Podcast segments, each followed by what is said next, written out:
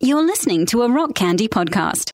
Hey guys, my name is Matt Langston. I am a music producer, a mix engineer, and an avid unicorn enthusiast. And I would like to invite you over to my podcast, Eleventy Life. On Eleventy Life, we get to talk to your favorite artists, producers, and creators about what makes them tick. We take deep dives into where they get their juiciest inspirations from and how they keep from being cynical about all of it. We even get to pull back the curtain on my band, 11D7, and share some fun insider tips and tricks for our fellow bandmates and creators out there. So be sure to check out Eleventy Life right here on the Rock Candy Podcast Network and wherever you get your favorite shows.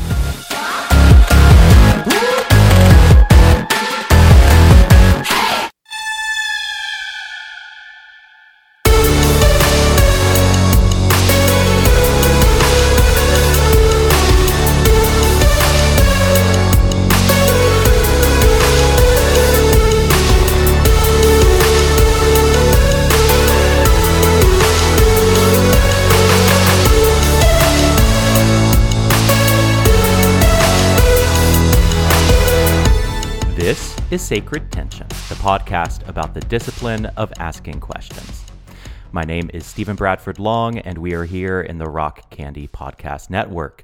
For more shows like this one, go to rockcandyrecordings.com. Hi, Dante. Hello, Stephen.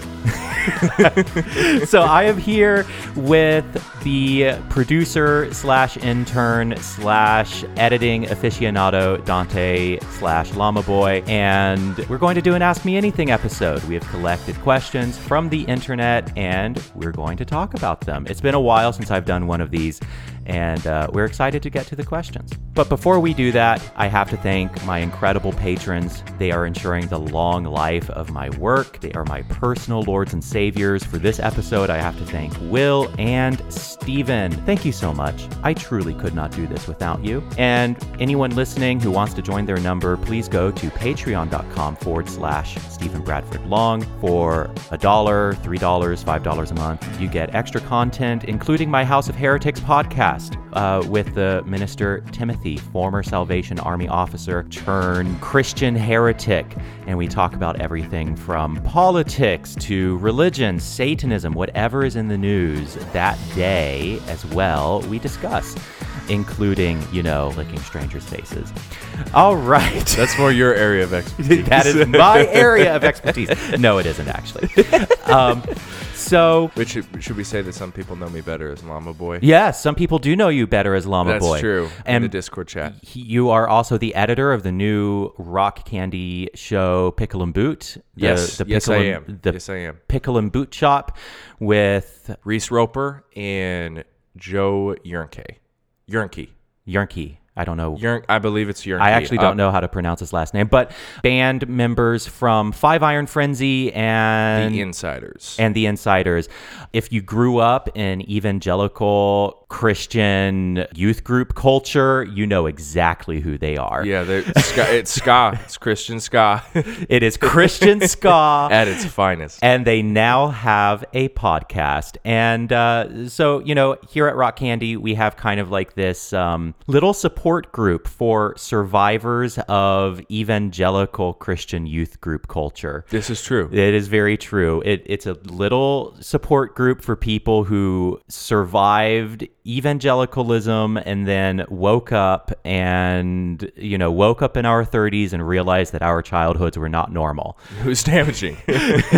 All right. So let's start with Mike Pilgrim on Twitter. Mike Pilgrim asks, probably too late here. No, you're not. You are just in time. What, in your experience, has been the most common reason folks find their way to Satanism? Yeah. I'll let you take this one.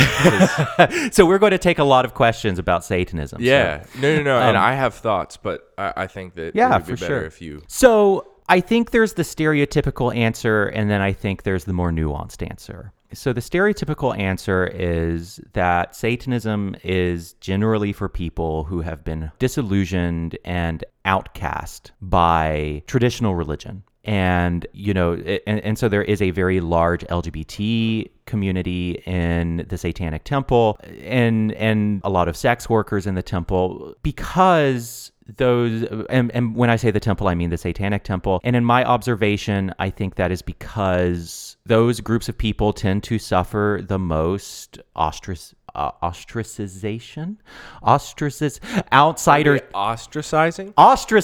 Thank you. The most ostracized. I mean, that may not be. No, you're good. The most outsider status within a lot of Christian circles, and that experience of demonization, that experience of being Satanized by the dominant religion in America, that is a formative life experience, and that becomes, for some of us, a religious experience and core to our identity, and that is often the track to Satanism. At least it is for me and for a lot of people I know. What has surprised me the most, and by the way, I have to clarify, I am not an official spokesperson for the temple in any way. I'm just a dude with a podcast. I am a member of the temple. So really everything I'm talking about here is from observation. So I'm not speaking authoritatively at all. So there's that narrative of how people come to Satanism, specifically TST Satanism. But there's also... what has surprised me the most, actually, is the level of diversity in terms of people's backgrounds who come to Satanism. I find that there are a lot of hardcore atheists who grew up with no religion and yet did not have those damaging relationships with Christianity and yet still find themselves drawn to the religious community of Satanism. And that kind of falls outside of the stereotype.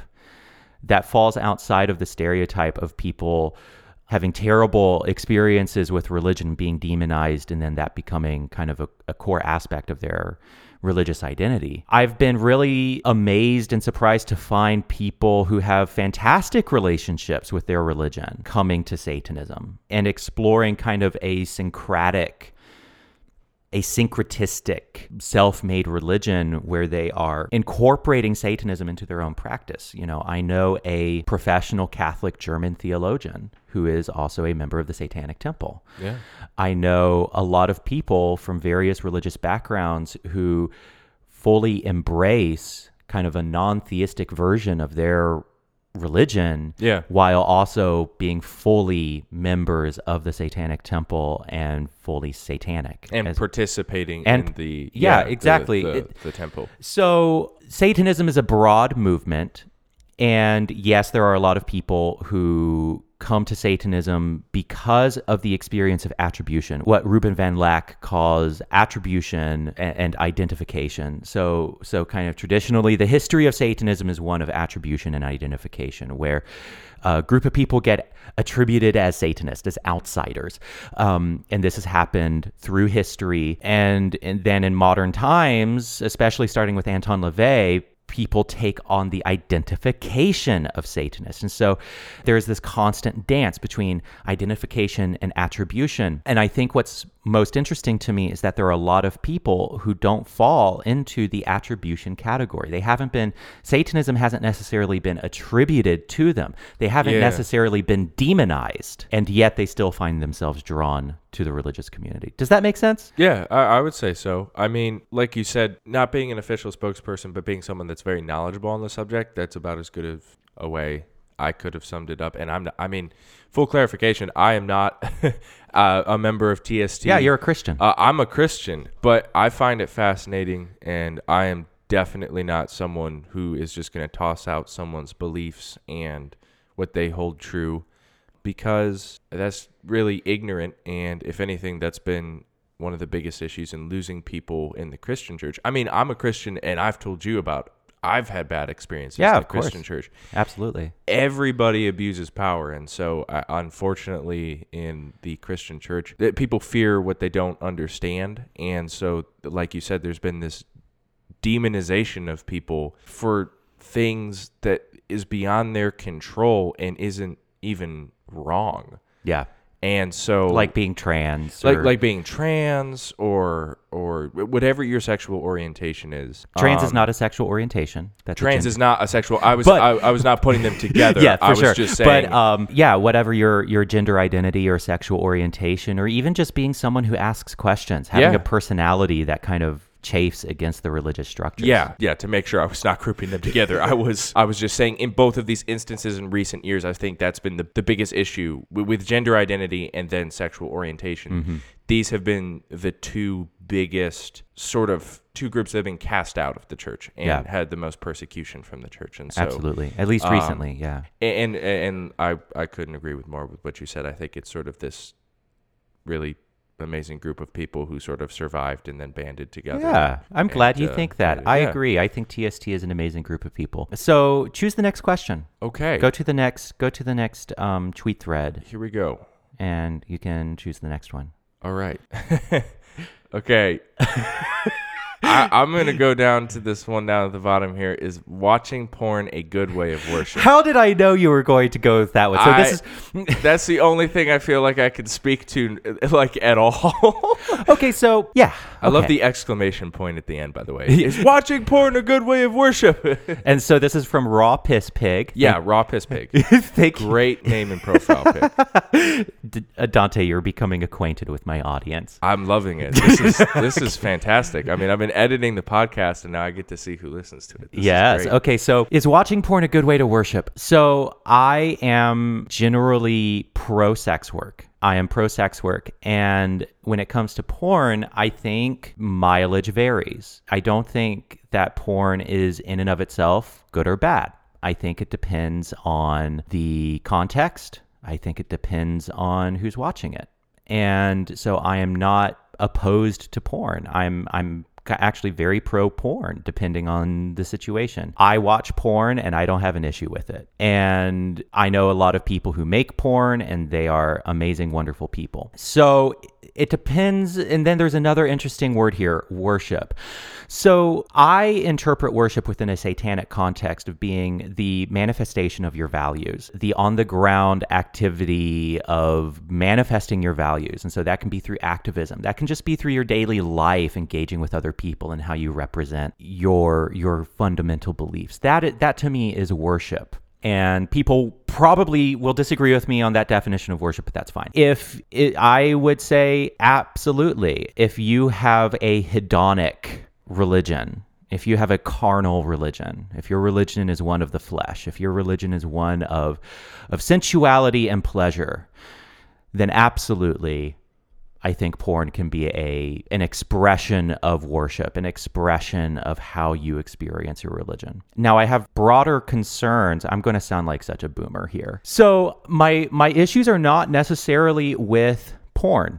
I don't have an issue with porn. My issue is with the broader technological structures that make the interface of porn all-consuming. I do think that sites like Pornhub are capturing, that interface is similar to YouTube or Twitter in that it turns into a rabbit hole. It becomes addictive for some people because of that interface. And I'm very, very cautious. I'm a digital minimalist. I'm hesitant always to adopt the newest interface, the newest structure, digital structure that the tech lords give to us, right? Because I'm kind of conservative when it comes to how I interact with the internet, so I don't watch YouTube. I would say that's just wisdom. Yeah, so that's just practicing prudence and wisdom. This is a thing that we've lost control of it, and absolutely, it's a major problem. Not even speaking just to porn, like the internet and technology in general. If that's a boomer, like you, then I am a boomer's brainchild, because I 100% agree with you that, like, we've talked about this off air. I do not share those same views when going into pornography, but something we do relate is the aspect of, like, if you are watching porn or playing video games or watching YouTube, or being on Twitter, too long, or Instagram. Like, it's like instead of doing homework or your job. I mean, let's face it. How many times have people at our place of work, Hoppy, gotten in trouble for being on their phones. Oh my God, yeah, just too long. How many people? How many people do I have to talk to on a daily basis at work because they're just spending their time, you know, Snapchatting? Yeah, or whatever. Because it's addictive, and it's not even like I think it's almost unfair to persecute some of these kids because the culture they grew up in said. I mean, growing up, I did not have social media until I was like 14. And then I only had Instagram. This past year, I got Facebook. You poor child. This past year, I got Snapchat. It's a hell site. It is, actually. It makes you miserable. Does it make you miserable? It makes me miserable. I do not. The only reason I use it is because of Facebook Marketplace. That is the only thing I use on there. And then every couple days, I go on Instagram. And every other day I go on Snapchat. I'm lucky because I don't have the time. Although something I've been wondering, a question I've been asking myself recently is like, am I going on social media less because of how much time I spend on screens in general now that I'm an audio production intern and I go to college and online? And so I'm like, am I getting screened out or like what's happening here? But anyways, not to get off on a tangent, but yeah, I for sure agree that it can be detrimental. All I'll say is that just because I don't want to enrage the followers. You can enrage them. It's fine. Okay. My audience is very smart and they can handle disagreement, so don't worry about that. Your Discord is fantastic. Okay, yeah, so to bring my opposing opinion a little bit after the fact here. So I wanted to start off, Stephen and I agree that technology can be really detrimental in general, whether that be porn or YouTube or any other type of social media platform or just in general. I mean, like, let's face it, we've all spent way too much time binging Netflix. Like, I mean, yeah, they're made to be addictive. Oh yeah, and that Pornhub, are you still watching thing is the most offensive. Wait, thing. What was it on Netflix? That are you still watching is just the most offensive thing. Of course, I'm still watching it. So for me, the problem is not social media. The problem or the concept of social media. There are healthy forms of social media. The problem is the ways in which certain giants in that industry, Zuckerberg. Yes. The way certain deities in that industry take advantage, right? And create this digital architecture that is really terrible for the human mind. And so likewise, my problem is not with porn. My problem is with the way the giants are created to capture human attention in a way that can be detrimental for some people. I mean, for me, the concept of social media, like you said, it's not a problem. Like the idea of it is awesome. But like you said, they're designing algorithms to figure you out and figure out how to keep you on there. I've gotten so many, because I haven't been on Instagram as of late, I've gotten so many weird messages on there. Like they're designing new messages to get my attention. It used to be you have 2 notifications. Now it says you have 3 messages and 1 unread message. Uh-huh. Now it says you have several followers, 1 unread message and 1 that you're not responding to. And they continue to evolve. And I'm like, and you know what they're doing is they're A/B testing that on mass populations, so that they change the wording just slightly between various populations and see which one. They're almost guilt tripping you into getting back on the app. Exactly. It's like, yes, it's like that's exactly what they're doing.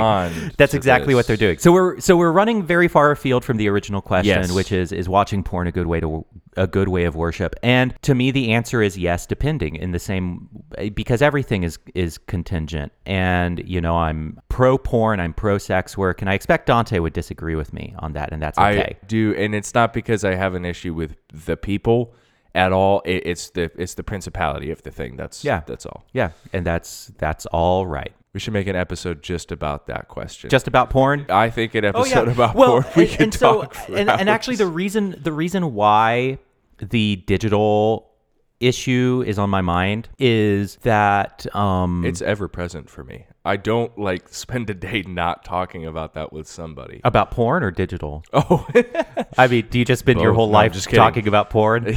I mean, no, but maybe I should. No, technology. Yes, is what I was meaning. Is it like you were saying? I don't think a day passes where I don't have a conversation about it with somebody. And talking about how it's detrimental. It's getting to a point where we're reaching a level of awareness where it's like, this isn't healthy. But it's one of those things where, like, nobody knows what to do about it, so nobody is doing anything about it. Yes. By the way, dear listeners, I did write an article called 5 Rules to Keep Social Media from Ruining Your Life, because I've written a lot about how social media is, like, destroying us, and I firmly believe that. But what do we do about it? So I laid down some rules that you can adopt for yourself to keep it from ruining your life. So... But the reason why the digital issue when it comes to sexuality is on my mind is because the other day, my partner and I downloaded Grindr just to see what was on there, just to see what was out there. And I was like, it was so distracting. Wow. And I was like, Grindr is designed to be like as compulsive and addictive as possible. And like, it's fine if people are on there. You know, I have a ton of friends who are on Grindr and it's totally fine. And they're able to do it well. And I'm like, I can't do this, not because it's bad. I don't really think in terms of morality. I don't think in terms of good or bad. I think in terms of healthy or unhealthy on an individual basis. That's how I think. And I'm like, for me, I can't do this. I won't get any work done. Like, I won't be able to focus because the interface is so distracting. And like, I can't have Grindr on my phone just for that reason. Everybody, Stephen, you were the only person out there who would be like, it's the interface. Everybody else would be like, well, that he's hot. Like, that's why I'm not getting any work done. There's some hot dudes on here. And you're like, no.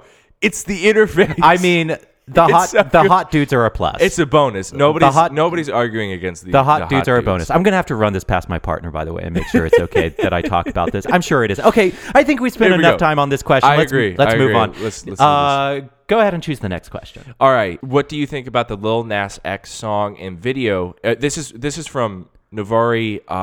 Nasty Woman. Nasty Woman. I could not read that font. That is a beautiful font, though. Okay, so what do you think about Lil Nas X's song and video, and do you think it harms or helps Satanism as an aesthetic religion? Atheistic religion. But we're going to keep it. We're going to keep Lava it. Lava Boy can't speak. No, you're great. What? I love it. I loved the video. Like pole dancing to hell and bottoming for Satan. Stephen and I were hanging out, and he's like, "Have you seen the Lil Nas X video?" And I was like, "What are you talking about?" And he's like, "Oh, let me show you." I think that Satan is having a moment in culture, and I think that the Satanic Temple personally has a lot to do with that. I think we have brought satanic iconography into the mainstream, and we don't know what would have happened if the Satanic Temple hadn't been active for the past, 5-7 years or however long it's been, 8 years. But it might have been like a court sentence or something. Like somebody may have gotten like sued and like, maybe a huge issue. Or maybe not sued, but there might have been like hearings to try to shut down the video. Hearings. I don't know. I mean, there's a possibility, but. I think Lil Nas X's video is a fantastic representation of the attribution versus identification continuum, where the kind of, from what I understand, the backstory behind that video is Lil Nas X grew up in, or he was told, essentially, you are satanic for who you are. You are satanic for being gay. You are satanic. You are outside of the will of God. You are outside of the light of God. I mean, not those exact words, but that I think that's the gist. And I think that the video is a brilliant representation of queer art, which is taking what has hurt us and flipping it on its head and saying, okay, you're going to call me satanic for being who I am. I will give you satanic. And it's an act of queer rebellion in art, and I think it's fantastic. I think it's a brilliant video, and I'm happy that it exists in the world. Yeah. So as a Christian and with the background in that video, I don't blame him. It is my belief as a Christian and a regular churchgoer, no human being really has the right to determine that. Like, no human being has the right to tell someone that you are unlovable, you are outside the will of God, you are satanic because of who you are. Yeah. That's despicable. Yes. And there's really no other word for it, because that is spewing hate. Yeah. It's like poison. And so, again, I don't blame him. I'm never going to get the image of him lap dancing on Satan out of my head, and maybe I shouldn't. Satan was so fucking ugly in that video, too. Yeah, he was, but then Lil Nas got the horns, and it was like, oh. And now he's hot Satan. Hello. He's now sexy Satan. He's sexy Satan. But I would just say that it's inspiring, and I don't blame him for deciding to take that course of action. So the question is, do you think it harms or helps Satanism as an atheistic religion? I think it helps. I would say it probably helps too. I would say, I deviated from the question there, but I would say to sum up the question, yeah, I'm sure it helps. All right. I think we saved the best one for last year. So before we say this is from our friends from the Satanic Bay Area. They are a fantastic group, unaffiliated with TST, great friends of the show, and they produce the show Black Mass Appeal, which is the most popular satanic podcast on the planet. Really? That's awesome. And I've been on that show, and they have been on Sacred Tension. So fantastic people. I love them. Big hello to the Satanic Bay Area. Okay, so they ask, we all get lots of strange or disappointing reactions from strangers about Satanism. What's the best thing anyone ever said to you? I'm so excited for the answer. Okay, so it isn't strange or disappointing. I think the best reaction I got about my Satanism. So I think this was in 2019 when I had, or 2018, I don't know when this was, but I had really pivoted away from, I've been a religious content creator for over a decade, and I have been writing, and the podcast is more recent, but I've had a blog and writing about my own religious life for years and years and years and years and years. Didn't you say you started it in like 2010 or something? 2010, earlier. 2011. I was blogging before then. It really blew up, I would say, in 2012 for me, when I was 2013 was when it exploded and my blog went viral, because it was a cultural moment where I think the church was grappling with LGBT inclusion in a really special way. And there were massive leaps and bounds for LGBT equality during that time. That was when Exodus International, which was the flagship ex-gay organization, shuttered. I mean, it was a big moment. And then shortly after that, marriage equality was legalized in 2015. So the church was going through a big moment, in my opinion, during that time. And my blog caught on, and it was super popular, and I was writing specifically about LGBT Christian issues. And I've been writing consistently since then, but I pivoted in 2018 to being a non-theistic and satanic writer. And that started to gain a new audience. That started to gain a different audience of readers. You don't say. No, I'm just kidding. You don't say. And actually, there was this massive turnover where a lot of my Christian audience just started drifting away. And then I had this massive influx of atheists and pagans and Satanists. And during that time, I had to talk to all of the people that I work with. I had to go to all of my various bosses and at all the different jobs that I work and be like, hey, so just so you know, because I'm doing this under my real name, I am gaining some minor popularity as a satanic content creator. I am a member of the Satanic Temple. And I need you to know that this is happening because I don't want you to get harassment for employing me, in other words. So I went to our lovely boss, Esther. She is wonderful. She is the best. And I told her that, and mid-sentence, she cut me off. And she was like, Stephen, as long as you aren't sacrificing people, I don't give a fuck. And I was like, okay. That was the end of the conversation. That was the end of it. And that was the end of the conversation. Fantastic. That was like one of the best things that anyone has ever said. Where just, or could say. Or truly just, they just truly did not care. She just truly did not give a fuck. A lot of people are bemused when they find out about my Satanism, I think because of what Joseph Laycock calls ignorant familiarity, where most people are astonishingly ignorant about what it means to be a Satanist, but they have this sense that they know everything there is to know about Satanism. And so their ignorance is like a solid block of convictions about what Satanism is and isn't. And there is this severe cognitive dissonance that people go through when they encounter a real Satanist, right? There's this severe cognitive dissonance because it runs up against that ignorant familiarity. I encounter that all the time. People are like, oh, you're so nice for being a Satanist, or oh, you're so this or that, or I thought Satanism was a troll religion, like, you know, the flying spaghetti monster, or I thought that Satanism was this or that, so do you not actually worship Satan? I mean, just there's a lot of cognitive dissonance when people encounter that, and sometimes it manifests itself as anger. You know, sometimes people get really, really, really angry when I insist that, no, this is genuinely my religious identity. It is not a joke. It is not satirical. It is not ironic. There is nothing ironic about my religion. It is 100% my religion, and I take it seriously. And I'm 100% a Satanist who, even if I'm home alone reading with my cats, right, or, you know, playing on my Switch, you know, I'm still a Satanist. And even on the Switch. Even on the Switch. Even when playing Breath of the Wild, that's right. I am a Satanist.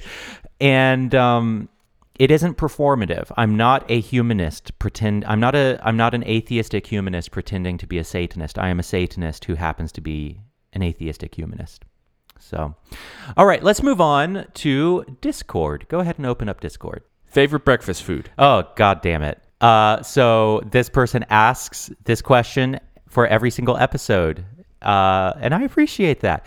So in the Asheville area, in a little town called Black Mountain, there is an amazing little breakfast/brunch place that is actually in the historic whorehouse of Black Mountain.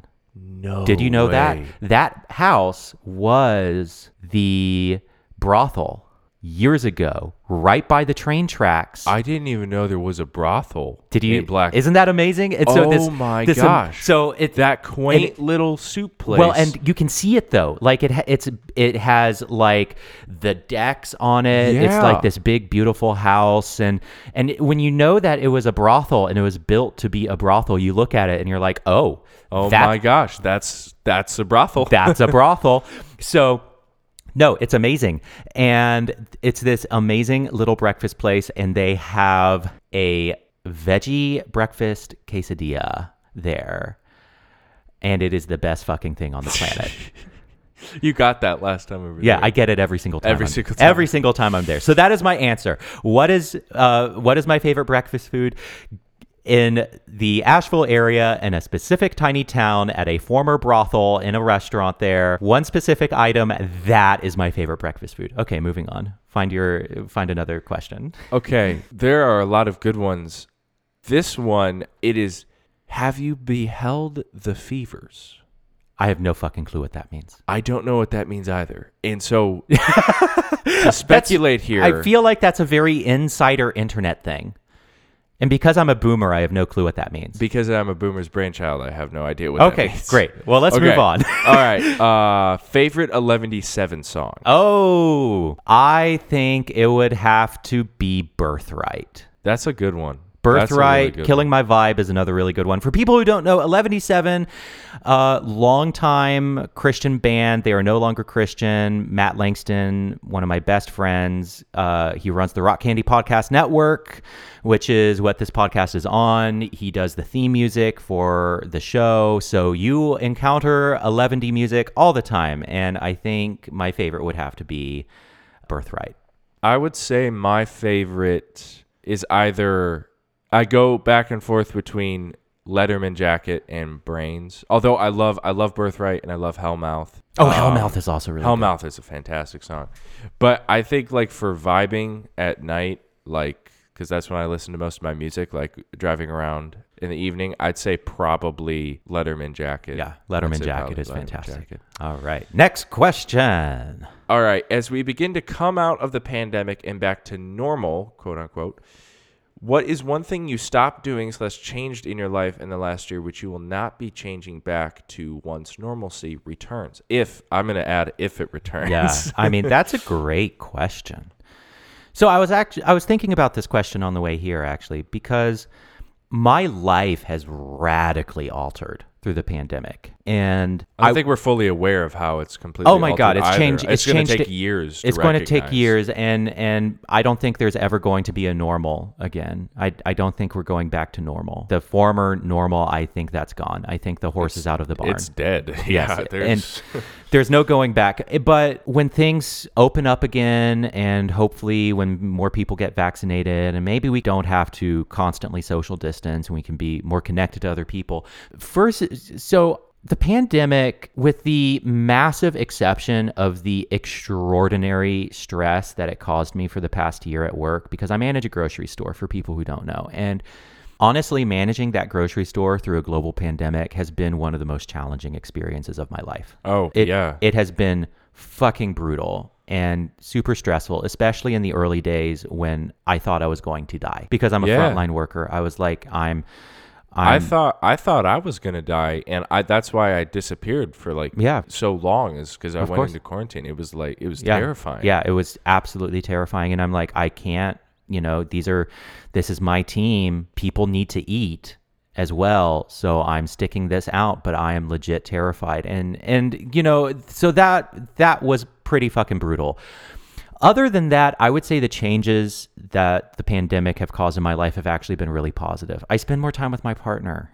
I spend so much more time with my partner. He works from home now, and I love spending time with him. He is the most chill, wonderful human being on the whole fucking planet. So I hope that doesn't change. I hope the amount of time that John and I spend in each other's presence, I hope that doesn't change. The other thing is I started taking walks every night after work. And that became my either meditation time or social time or audiobook time. And so during those walks, I started doing semi-regular Discord chat hangouts with my community. Whenever someone wants to talk, I would be like, okay, just come take a walk with me at 7:30 up in the woods. And, you know, we can spend an hour and a half just walking and talking. Or if someone needs to talk on the phone with me, I'm like, okay, just call me this time and we will chat. And that has become like an institution in my life. Hold on. Let me put on Do Not Disturb here. Oops. I did that at the beginning of the amateur episode. Hour. Oh my gosh. The amateur did what the pro failed to do.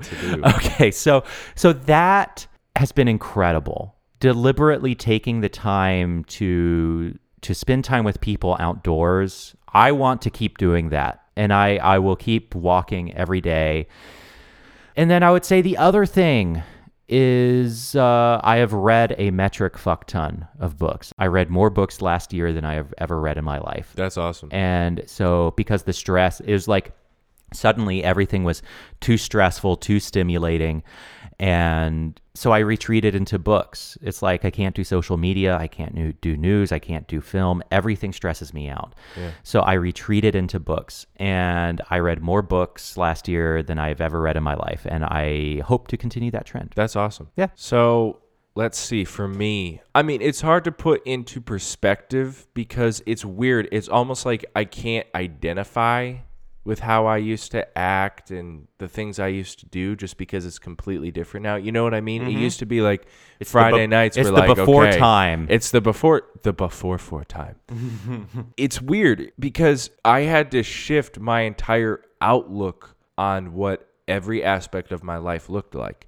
And so it's hard to recognize sometimes, but one of the biggest changes for sure is how close I've gotten with my family, not just my immediate family, but my extended family as well. My uncle is one of my closest and best friends, and it happened because of the pandemic. Not that we weren't close before. My aunt and my uncle, they live up in Ohio. They were both some of my closest friends I will ever have. And it was a really neat thing because it wasn't like we didn't have relationship before. It's just they needed me to come babysit their kids for the summer because there was no summer camps, and they both work full time. So my cousins. And so I went up there and I did that, and I just got so close to them, and they became like a mentor. And so I would say, like, getting really close to my family, immediate and extended, was amazing. And also productivity. The pandemic taught me that, like, just because you have a lot of time to do something doesn't mean that you should procrastinate, because in the end, you're actually going to have more to do. Like, I am busier now than ever before because I do everything remotely, and it's so easy to get remote jobs all of a sudden. Hooray! So, like, I do DoorDash every blue moon now. I work at Hoppy, and I do all this podcasting. So I would say it brought me closer to my family, which was a really neat experience. That's good. That's amazing. And, you know, I think that our experience has been uncharacteristically positive, where... oh, for sure. Absolutely. I feel like I found more connection during the pandemic because I did, for sure. I was forced to, you know, it's like suddenly because of the social isolation, I couldn't take people for granted, and I wasn't deliberately taking people for granted, but I feel like I was unconsciously taking people for granted. Yeah. Now it's like, okay, my life is so unbelievably stressful right now. I have to connect with other people. And I think it also defined who the people you need are and who the people you want. Yeah. Are. Like the Satanic community got me through. Yeah. The Satanic community got me through this time. And then my close friends in this area got me through this time. And as well as other friends like Timothy McPherson, who's my co-host, Matt Langston, you know, I found my network during the pandemic, and I don't want those ties to diminish, but I have to acknowledge that is not a lot of people's experience. And, you know, mental health issues have skyrocketed through the pandemic because I think what the pandemic revealed the underlying rot. Someone so close to me completely deteriorated and found out about their mental health issues because of quarantine. Yeah. And ever since this started, it has been a nightmare, and like not a downward spiral, but a continued road of self-discovery and self-acknowledgement. And it has been brutal and really a unique experience to walk through, because like you said, you and I actually walked away with positives. If I asked them, there would be no positives. Yeah, exactly. There would be nothing to be thankful for. Yeah, and you know, so there's a saying in some of my former religious circles, in liturgical and some of the more liturgical settings that I was in before I had my Christian deconstruction and left the Christian faith. But I think there's a lot of wisdom to it. And they would always say, you practice ritual and you practice your disciplines when times are good, so that when times are bad, you have something to catch you. And I believe in that. I wholeheartedly believe in that. And so people who are ritually minded, some people aren't, some people are, you know, I think it varies between personalities, but you practice these rituals when times are good. You practice your disciplines and your rituals and your connections when times are good, so that when times are bad, you have something to catch you. And very often when times are bad, it's too late. Well, no, that's too pessimistic. It isn't too late, but it's harder. It's harder to build those safety nets. I'd say in some cases it is. Yeah, in some cases it is, unfortunately. It is. And, you know, I think that what this pandemic revealed is that when times are good, quote unquote good, in our country, we don't have social connection. We don't have... Not a deeper understanding of it anyways. I mean, you may talk to a million different people, but you don't connect with a million different people. I mean, it's stunning to me when I talk, especially straight guys. I encounter this the most with straight guys. Have you encountered this with me? I'm just so excited. No. Not me? No, not you. But a lot of straight guys I talk to, they're like, I don't know anyone. I don't have friends. I go home and I play video games all day long. Yeah. And they're like, I have my girlfriend, I talk to people at work, and that's it. And there's this deep, deep, deep isolation. And with a lot of people in my life just don't have, and that is awful. That is terrible. But when a pandemic hits, when a catastrophe hits, as it inevitably does, that catastrophe reveals the systemic rot in our country. It reveals the broken nature of our politics. It reveals the broken... Let's talk about QAnon. Yes, it reveals the lost connections, the brokenness in...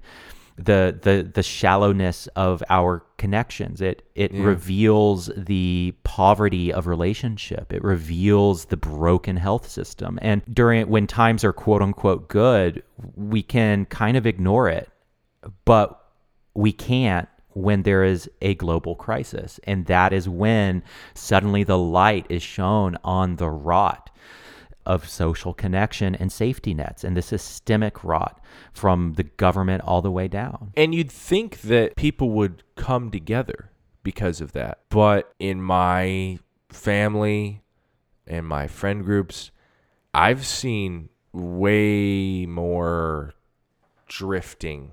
Yeah. Because when people didn't have other people to interact with, and you've talked about this, the town square. Yeah. When that sort of dissipated and the algorithms on our internet search history showed people like what they wanted to hear and something that didn't seem too far out and just created a rabbit hole, I mean, it's just pulling everybody apart. I mean, everybody brings a new perspective to a situation, right? Well, if an algorithm is just telling you what you want to hear and bringing you to a bunch of people that have... that probably would never have even started out with the same opinion if they'd seen it in person, but on the internet or just like, yeah, we all agree on this. It's dangerous. And I mean, it's sad to see just how selfish I think everyone is.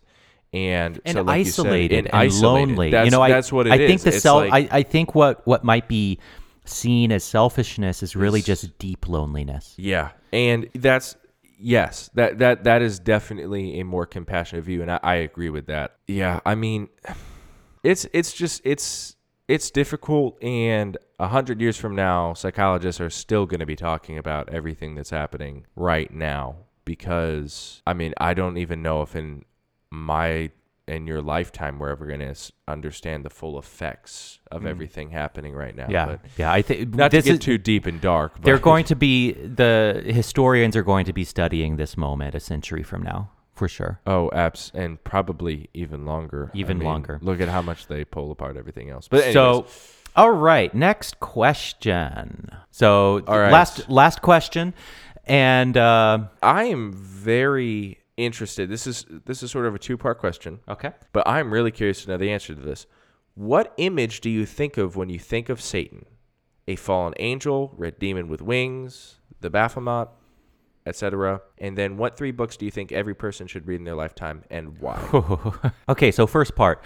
What image do you think of when you see Satan? I relate most to Lucifer. A satanic writer named Damian Bale, he has this concept of the satanic narratives of different satanic archetypes or demonized gods, I think is how he puts it, and how there are different kind of satanic icons that you can relate to within kind of more or less a satanic pantheon, right? And so some people really relate to Lilith, the first wife of Adam, according to Jewish mythology, the first wife of Adam before Eve. And I didn't even know about that. Oh, yeah. Yeah. So this is deep Jewish lore, and so a lot of people see Lilith as empowerment, and a lot of women really, really identify with Lilith.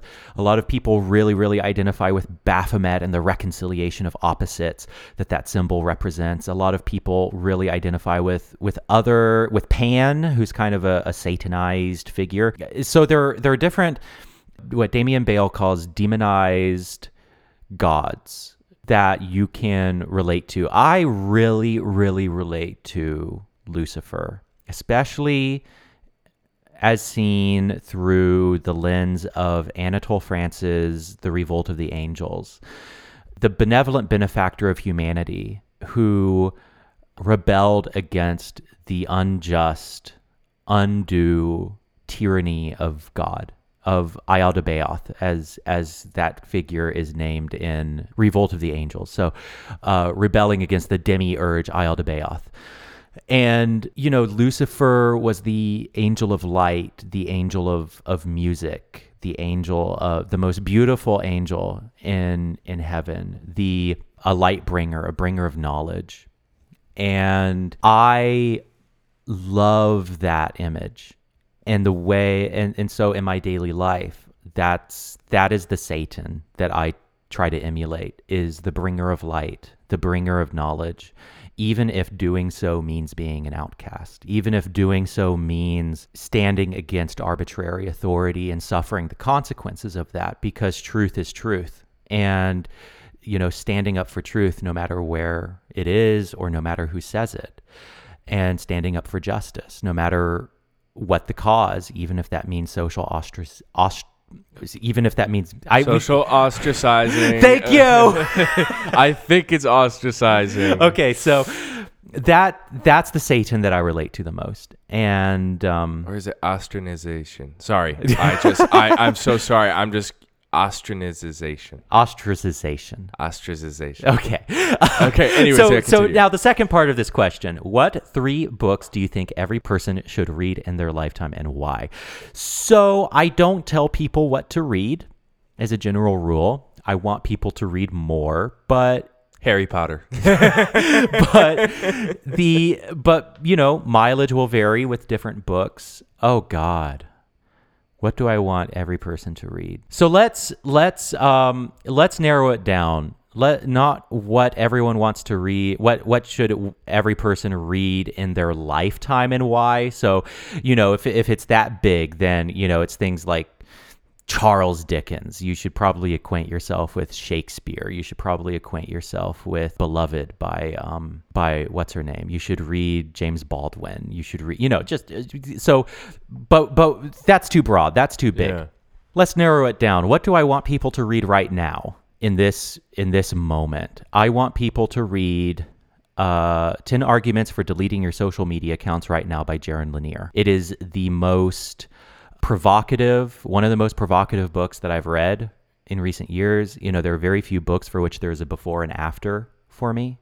Yeah. Where there's like this pin in my life of when I read that book and the way it altered my life. And it sounds weird that a book about social media would change my life this much, but the principles in that book apply so broadly to other areas of life. And Jaron Lanier is one of the most original and fascinating thinkers I've ever encountered. And if you haven't seen a picture of him, he's a really big guy. He's so like he takes up so much space and is so elegant and such a presence. He has such a presence, and he has these long dreadlocks that like go down to the floor. And I mean, just a fascinating person and one of the architects of our modern world. He invented augmented reality. He invented virtual reality.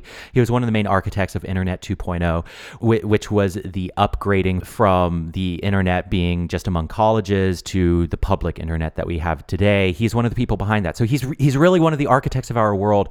I want everyone to read 10 Arguments for Deleting Your Social Media Accounts Right Now. I want everyone to read Deep Work by Cal Newport. I was about to say your next book is going to be Deep Work. Yeah, so I want everyone to read Deep Work by Cal Newport. And then oh Jesus, what else? So Deep Work is an examination of the focused life, the deep life, and how to attain it in work, how to attain mastery in life. And it has changed my life. It has really... It's affected me too. Yeah, it is... I am able to do the work that I do because of Deep Work. I'm able to live the life that I live now because of internalizing the principles from Deep Work. And then finally, this is a weird one, and it comes with a lot of caveats, but it's a book that I just recently read, and it is Waking Up by Sam Harris. I have a lot of disagreements with Sam Harris. I have a lot of massive, we don't have to get into that right now, but his book Waking Up is on meditation and the importance of meditation. And I think everyone could benefit from some kind of mindfulness practice or some kind of meditative practice. So that's the third one I'd recommend. Fourth one, for good measure, everyone needs to read Clive Barker. He is my favorite writer. Go read Weave World, Imagica, Books of Blood, Hellbound Heart, et cetera, et cetera. Heck yeah. I think that's it. I think that about sums it up. If I were to, I don't think I have three books that everyone should read. I'm not as well read as I used to be, but yeah, those are good books. Good. Hooray. Okay. Hooray. Well, I think we have come to the end of this episode. If we didn't get to your question, I'm so sorry, but I'm hoping to do more of these, and also say hello to a new guest on Sacred Tension, Dante, aka Llama Boy, and you'll be hearing from him again. Also, if you like how the episodes have been turning out, a lot of that is him. So he's really making my life possible because I have so much work right now. You're making me blush. And he has been so helpful in keeping the show running. So thank you so much. It's been a pleasure. I seriously enjoy it, and I'm so honored to be a guest. I hope to be soon again. Yeah, for sure. You can definitely come on again. All right. Well, that is it for this show. The music is by The Jelly Rocks and 11D7. You can find them on iTunes, Spotify, or wherever you listen to music. The show is also sponsored by the SatanicTemple.tv. Go to the SatanicTemple.tv and at checkout, use my promo code SacredTension, all caps, no space, for 1 month free. The show is written, produced, and edited by me and Dante Salamone, and is a production of Rock Candy Recordings. As always, hail Satan, and thanks for listening. I told you I would come for you. I pulled you out of heaven too. I know you're not that into labels, but I broke all that I promised you, 'cause that promise broke me too. But I don't miss the cool kids table. Try making it home, but